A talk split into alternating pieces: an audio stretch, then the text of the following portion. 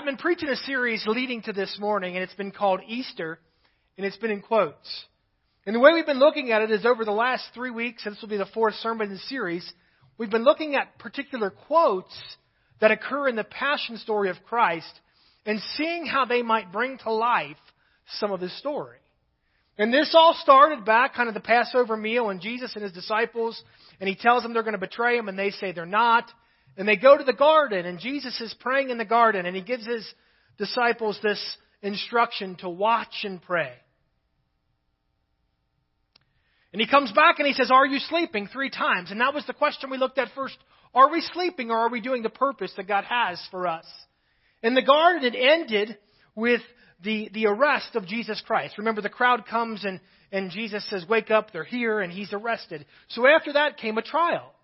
And his first trial was one that was a religious trial. It was but, but with the religious elite. And in that trial was our next quote. When they said, Are you everything and all these things? And Jesus' response was, I am. The quote was recognizing that Jesus absolutely is fully God. That He is, He was, and He always will be. And because I know that He is the I am, I can recognize who He is in my life. So he had his trials, and the end of that trial, remember, they got very upset, and he was sentenced to death, both through the religious leaders and, and in the, the Roman courts. And, and so last week we looked at Jesus is carrying his cross. And there's an individual who was, who was called out, his name was Simon, and they said, carry his cross. And we talked about the power of carrying the cross of Jesus Christ. That we partner with Christ in this passion story of Christ. And I today get to carry the cross of Jesus Christ. The burden of that cross to others and the burden of that cross in my life. So after Jesus has gone through this, and I'm just going to read through these verses, I've kind of accumulated some of the next from, the, from three different Gospels. It says, um, carrying his own cross, he went out to the place of the skull, which in Aramaic is called Golgotha. There they crucified him with two others one on each side, and Jesus in the middle. And Jesus said, Father, forgive them, for they do not know what they are doing. Pilate had a notice prepared and fastened to the cross. It read, Jesus of Nazareth, the King of the Jews. Many of the Jews read this sign, for the place where Jesus was crucified near, uh, was near the city, and the sign was written in Aramaic, Latin, and Greek. The chief priests of the Jews protested to Pilate, Do not write the King of the Jews but this, that this man claimed to be the king of the Jews. Pilate answered, What I have written, I have written. So while the, when the soldiers uh, crucified Jesus, they took his clothes, dividing them into four shares. One for each of them, with the undergarment remaining. This garment was seamless, woven into one piece from top to bottom. Let's not tear it, they said to one another. Let's decide who will get it. This happened that the scriptures might be fulfilled that said, They divided my clothes among them and cast lots for my garments. So this is what the soldiers did, and one of the criminals who hung there hurled insults at him and said, Are you the Messiah? Save yourself and us. But the other criminal rebuked him, Don't you fear God? He said, And since you're under the same sentence, boy, that'd be a good quote right there, too. Don't you fear God? But I'm not going there this morning. Since you're under the same sentence, we're punished justly, for we are getting what our deeds deserve. But this man has done nothing wrong. And then he said, Jesus, remember me when you come into your kingdom. And Jesus answered him, Truly I tell you, today you'll be with me in paradise. Near the cross of Jesus stood his mother and his mother's sisters, Mary, the wife of Clopas, and Mary Magdalene. And, and when Jesus saw his mother there and the disciples, whom he loved, standing nearby, he said to her, Woman, here is your son. And to his disciple, Here is your mother. From that time on, the disciple took her into his home. About the ninth hour, Jesus cried out in a loud voice. This is the Good Friday. This is the narrative that, that you may have pondered on Friday. Eloi, Eloi, lama sabachthani, which means, My God, my God, why have you forsaken me? Later, knowing that everything had been finished, and so that the scripture would be fulfilled, Jesus said, I am thirsty. And a jar of wine vinegar was there. So they soaked a sponge in it and put the sponge on a stalk of the hyssop plant and lifted it to Jesus' lips. When he received the drink, Jesus said, It is finished. With that, he bowed his head, gave up his spirit, and Jesus called out in a loud voice, Father, into your hands I commit my spirit. When he said this, he breathed his last. That's the transition that comes to where we are this morning. Jesus carried the cross. He carried the cross to the hill called Golgotha. There he was crucified. There the work of the gospel was completely accomplished. And once he died, they took him off that cross, right? And they put him in a tomb.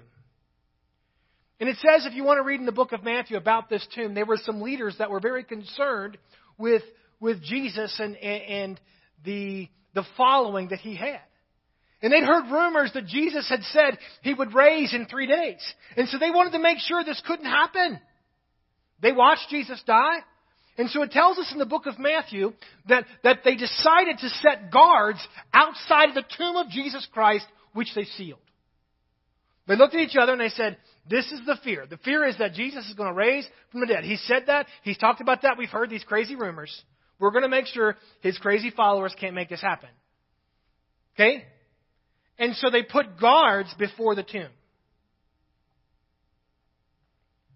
This morning I want to pick up what happens a few days later. Luke chapter 24, verse 1 says, On the first day of the week, very early in the morning, the women took spices they had prepared and went to the tomb. They found the stone rolled away from the tomb. But when they entered, they did not find the body of the Lord Jesus. While they were wondering about this, suddenly two men in clothes that gleamed like lightning stood beside them. In their fright, the women bowed down with their faces to the ground. But the men said to them, Why do you look for the living among the dead? Verse 6 says, He is not here. He is risen. Remember how he told you while he was still with you in Galilee, the Son of Man must be delivered over to the hands of sinners and be crucified on the third day and raised again. Then they remembered his words. This morning, I really want to push in to verse 6, what those angels said to the women. Now, the women went to the garden, they went, or they went to the tomb that day with spices. Why were they taking spices? I promise they weren't making brownies. They were taking spices because they wanted to anoint the, the, the, dead body. They were taking spices to prepare the dead. That's what they were going for. They were taking spices with the expectation of death. So if we put enough cologne, there's some people that do that. They put enough cologne on them that they don't think they stink anymore. You know what I'm talking about? Levi, teenage locker room? I wasn't saying Levi did it, but man. Sorry about that, Levi. You can get me later. Just kick my calf. You'll go in. They were taking spices there for the very purpose of treating or anointing the body so that people could endure longer to come see the body of Christ. Like, that was the whole point. They would anoint them with enough perfume that if they started stinking, the perfume would come up, cover it long enough for as long as they could, and then they guess they finally sealed it completely. But, but that was the point. Their intent in going to the tomb that day was for death. When they arrived at the tomb, they said, first of all, the stone was rolling away, and they didn't understand that. So when they, once the stone was rolled away, they went inside and they literally saw that Jesus was not there. Now, I'm sure they're confused, and I don't know about you, I would be more than confused if all of a sudden there were these bright people in bright clothing standing next to me when I was in the place where I thought someone was dead. You know what I'm saying? And the angels look at them and the first thing they say, He is not here. I will say that is the story of Easter. That is the profound nature of Easter. The reality that those angels looked at those women and said, He is not here. Because really, in my mind, there's only two logical solutions for Him not being there. I mean, there's only two possibilities. One of them involves the disciples, and one of them involves Jesus' word. But, but they, they have to wrestle with these two possibilities. The reality that they're living is, yeah, thanks. He's not here. We check. He is not here. So if he is not here, why is he not here? Huh? I mean, that's the first question I would ask. If he is not here, why is he not here? And recall, I talked about the guards and I talked about the authorities in the book of Matthew. Well, they came up with a story after the resurrection, after they heard what had happened. The guards reported that, that the stone was rolled away. They went back, and it says while the women were on their way, some of the guards went into the city and reported to the chief priests everything that happened. And they're talking about all that really happened.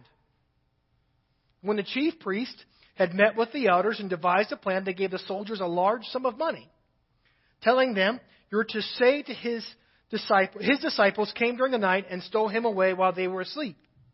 If this report gets the, to the governor, we will satisfy him and keep you out of trouble. So the soldiers took the money and did as they were instructed, and this story has been widely circulated among the Jews to this very day. So here again, this is the first plausible possibility, right?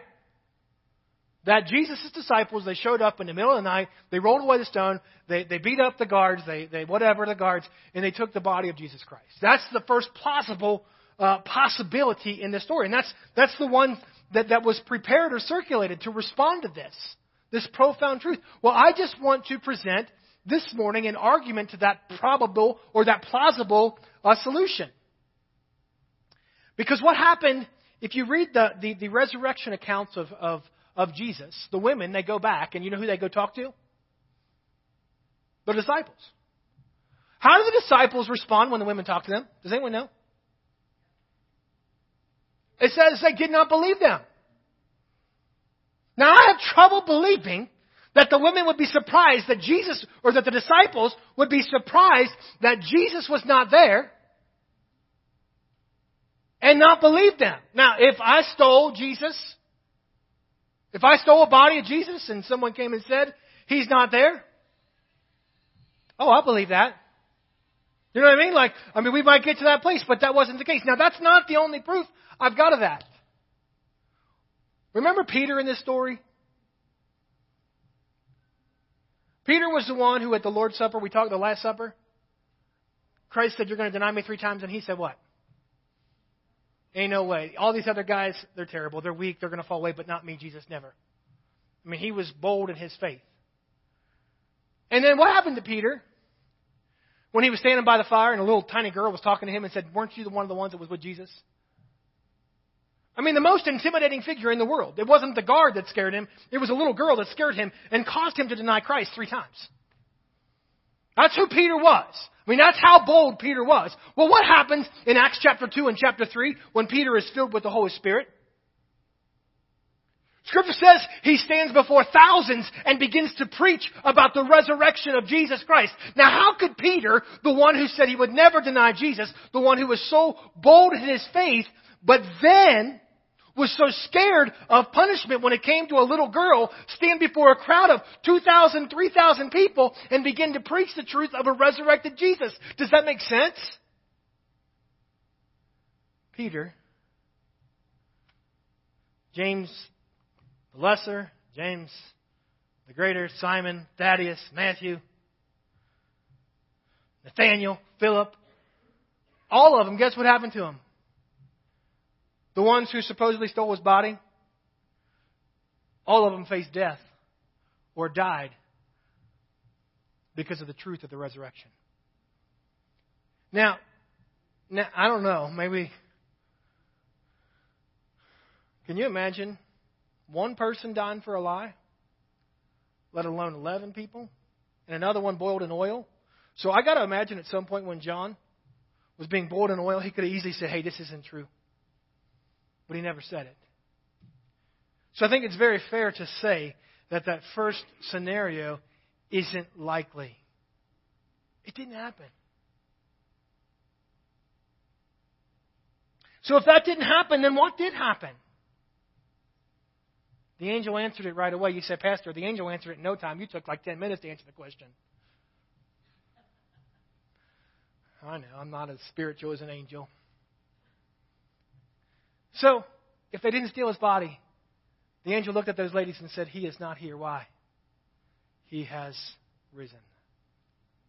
That's the only other answer. That's the only other way. That's the only other possibility in this scenario was if he wasn't stolen, he must have risen. Maybe, just maybe, what he said would be accomplished was truly being accomplished. What entered into the tomb was death, but what came out of the tomb was everlasting life. That's the hope of Easter.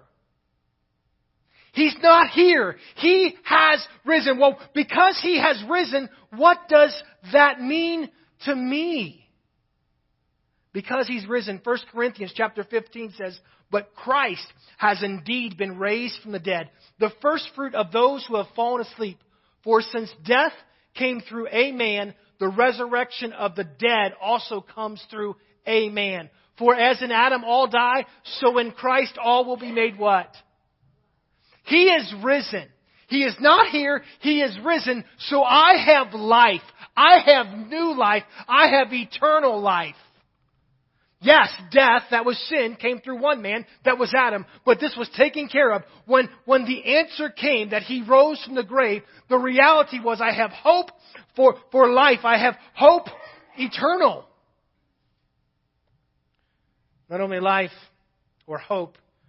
First Peter says, Praise be to God, the Father of our Lord Jesus Christ. In his great mercy, he's given us new birth into a living hope through the resurrection of Jesus Christ and into an inheritance that can never perish, spoil, or fade. I want to tell you because of what the angel expressed, because of the reality that he is not here, because of the reality that he has risen, you have an inheritance that cannot perish, that cannot spoil, that cannot fade. I don't know if we truly embrace that truth, that I have an inheritance that is what God has for me, that cannot perish, that cannot spoil, and that cannot fade. That is what the promise of the resurrection is for you. That the inheritance, the plans, the promises that God has when He called you a child of God, when I become a child of God, these inheritances are mine. It cannot be taken. It has been sealed. He's risen. I have hope. I have inheritance. In Romans chapter 6, I'm going to read a couple verses in there. We were therefore buried with him through baptism into death, in order that just as Christ was raised from the dead through the glory of the Father, we too may live a new life. Now, if we died in Christ, we believe that we will also live with him. For we know that since Christ was raised from the dead, he cannot die again. Death no longer has mastery over him. The death he died, he died to sin once and for all. But the life he lives, he lives to God. The resurrection of Jesus Christ, the promise that he has risen, that he is not here, means that yes, I have hope, that yes, I have inheritance, but I also have a life. It's the life that we now live in him. So often we continue to live in death. So often we continue to live in the reality of the tomb. We let sin define us. We let sin and the effects of sin become who we are. So often we identify ourselves with the sin that's in our lives. But the reality that I want to speak right now is that sin was defeated when He raised the dead. The effect, the title, the calling of sin on your life was taken away when He came out. Because when He came out, He came out new. The effect, all that was, was gone.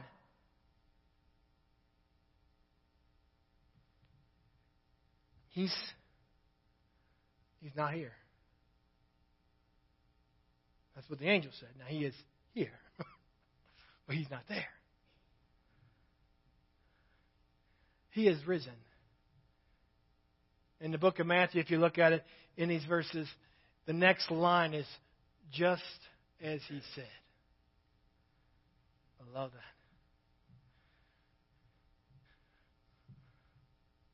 He's not here. You see, the, the authorities knew what he said. They were scared of what he said. He's not here. You see, he's risen just as he said. Is the resurrection of Jesus the confirmation of his truth?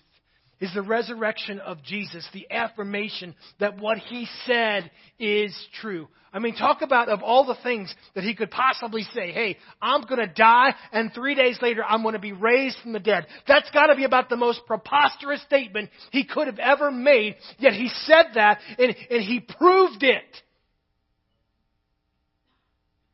It's proven. Just as he said.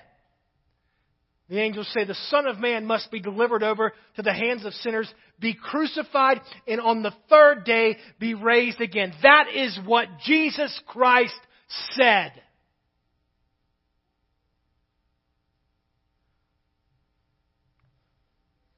He is not here. He has risen, just as he said. What did Jesus Christ say? He says in John chapter 11, Martha answered, I know he will rise again at the resurrection at the last day. Jesus said to her, I am the resurrection and the life.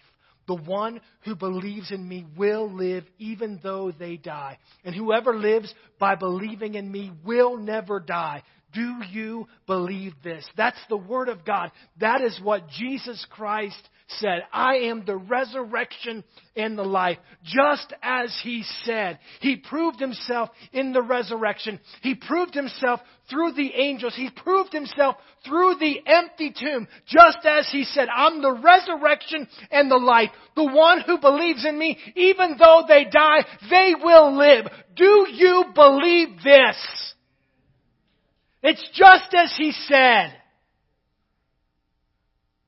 John chapter 1 says, In the beginning was the Word. The Word was God, and the Word was with God. Later on it says, That very Word became flesh and made his dwelling among us. The promises that Jesus Christ speaks in the gospel, they're as true as the promises that was revealed in the tomb on that day. Those promises are yours this day.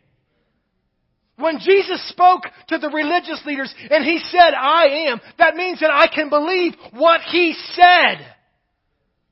He is. He is God. And because of Him, I am forgiven. Because of the sacrifice of Jesus Christ, the price for my sin has been paid. Just as He said. When Jesus was on the cross, we read the story and it said He cried out in a loud voice, It is finished. It's just as he said. It's finished. What was finished?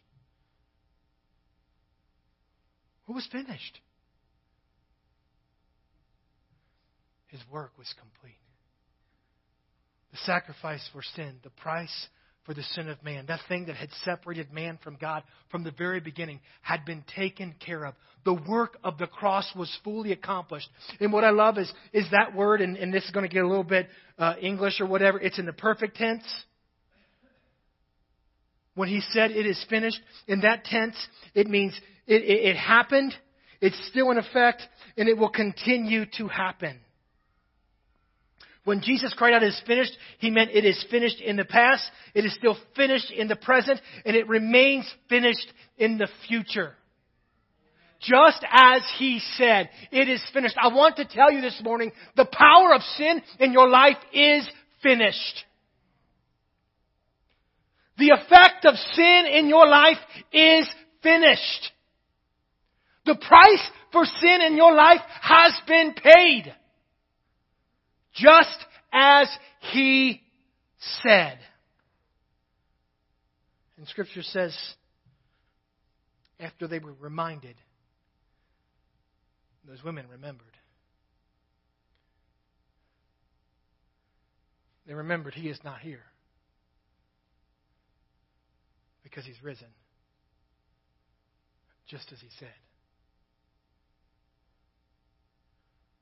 There's a verse I talk about often. It's Romans chapter 10, verse 9. It says, If you confess with your mouth that Jesus Christ is Lord, and you believe in your heart that God raised him from the dead, you will be saved. If we remember, we live in the promises that God has for us. You know, I, I, this isn't in my notes, but I'm going to go on a tangent just for a moment. It, we hear a, a, story about the resurrection of Christ where the disciples are on the road to Emmaus. I believe it's, it's later in Luke, and, and they're walking, and the scripture tells us they're without hope. They're walking and they don't know who's walking with us. It's this figure's a stranger. They don't know who it is. They're walking. He's probably limping a little bit in his calf, I bet. And he said, Don't you know what's been going on these days? And, well, I don't know. What is it? And they start telling them the story of Jesus Christ. They're talking to the resurrected Jesus. Think of the reality they're living in.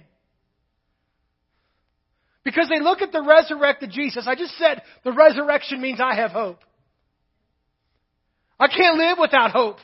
The resurrection tells me that this world isn't all there is, and praise God I know that.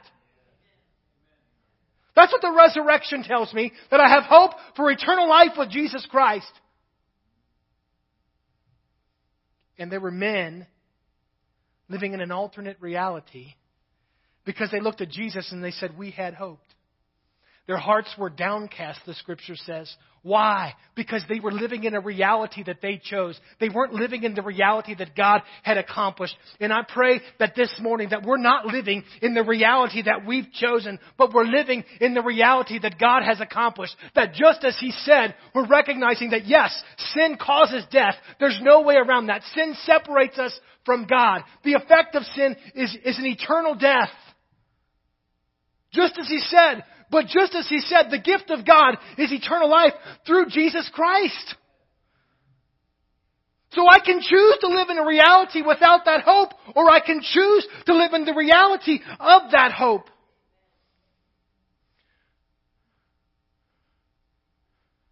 And it's when I remember what He's done that I live in that If there can be some gentlemen come forward, we're going to conclude with, with communion this morning. Worship team is going to come up.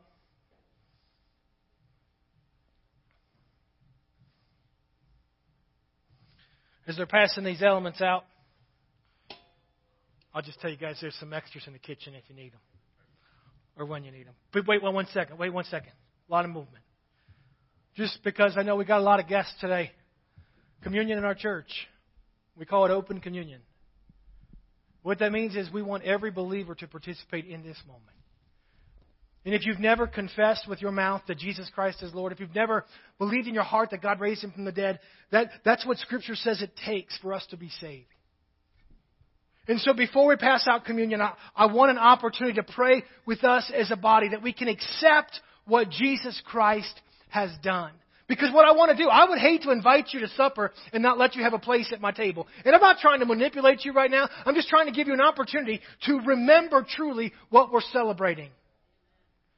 And so I don't have to be too formal with this. I'm not going to make you raise a hand or stand up or whatever else, but I do want to pray. And if you believe in your heart that God raised Jesus from the dead, if you confess with your mouth that He is Lord, that means that He has the authority in your life, that that maybe once you were living under the authority of sin, which means that sin got to determine your authority, but today you say, no, I want to live under the authority of Jesus Christ to make Him my Lord. It's as simple as that. No longer do I want to be identified by my sin, but I want to be identified by my Christ. I'm going to pray, and, and I'm just going to ask if, if, you'll, if you'll pray with me. But, but in these moments, if this is something that you need to confess, that you need to profess, make sure you let God know that. Father, we thank you this morning that He is not there. God, we thank you that He has risen, just as He said.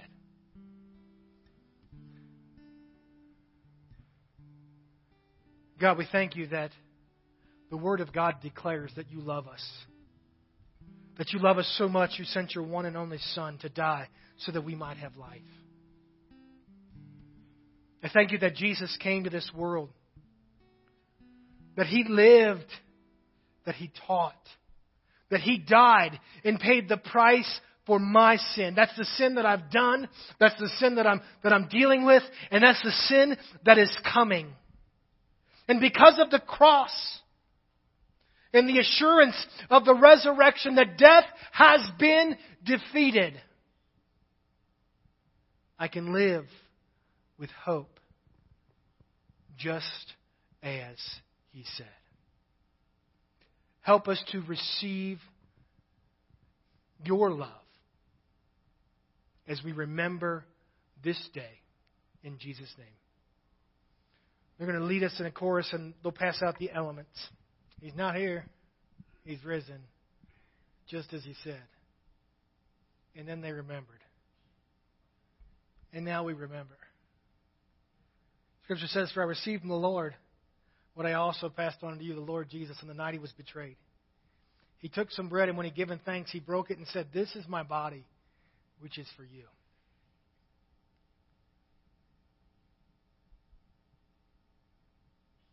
He said, Do this in remembrance of me. The body of Christ, which was broken for you. I'm going to pray over God's blessing on this element. Father, we thank you for the body of Christ, the body that was broken so that we could find a place. The body that was used to bring about the salvation of man, to bring about my redemption the cross that was carried so that I could be redeemed. God, I thank you for that, and I receive the fullness of the body of Christ in Jesus' name. Let us partake. It says in the same way after supper he took a cup, saying, This cup is the new covenant in my blood. Do this whenever you drink it in remembrance of me, for whenever you eat this bread and drink this cup, you proclaim the Lord's death until he comes.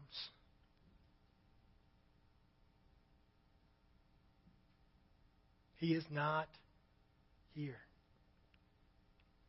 He has risen, just as he said. God, we thank you for the blood of Jesus Christ, the forgiveness and the promise that is in this cup. And we ask God that we would receive the fullness of that, that we could live with the reality of that promise in our lives. We thank you for the blood of Jesus Christ. We thank you for what Jesus shed so that we might have eternal life. In Jesus' name, amen. Let us partake.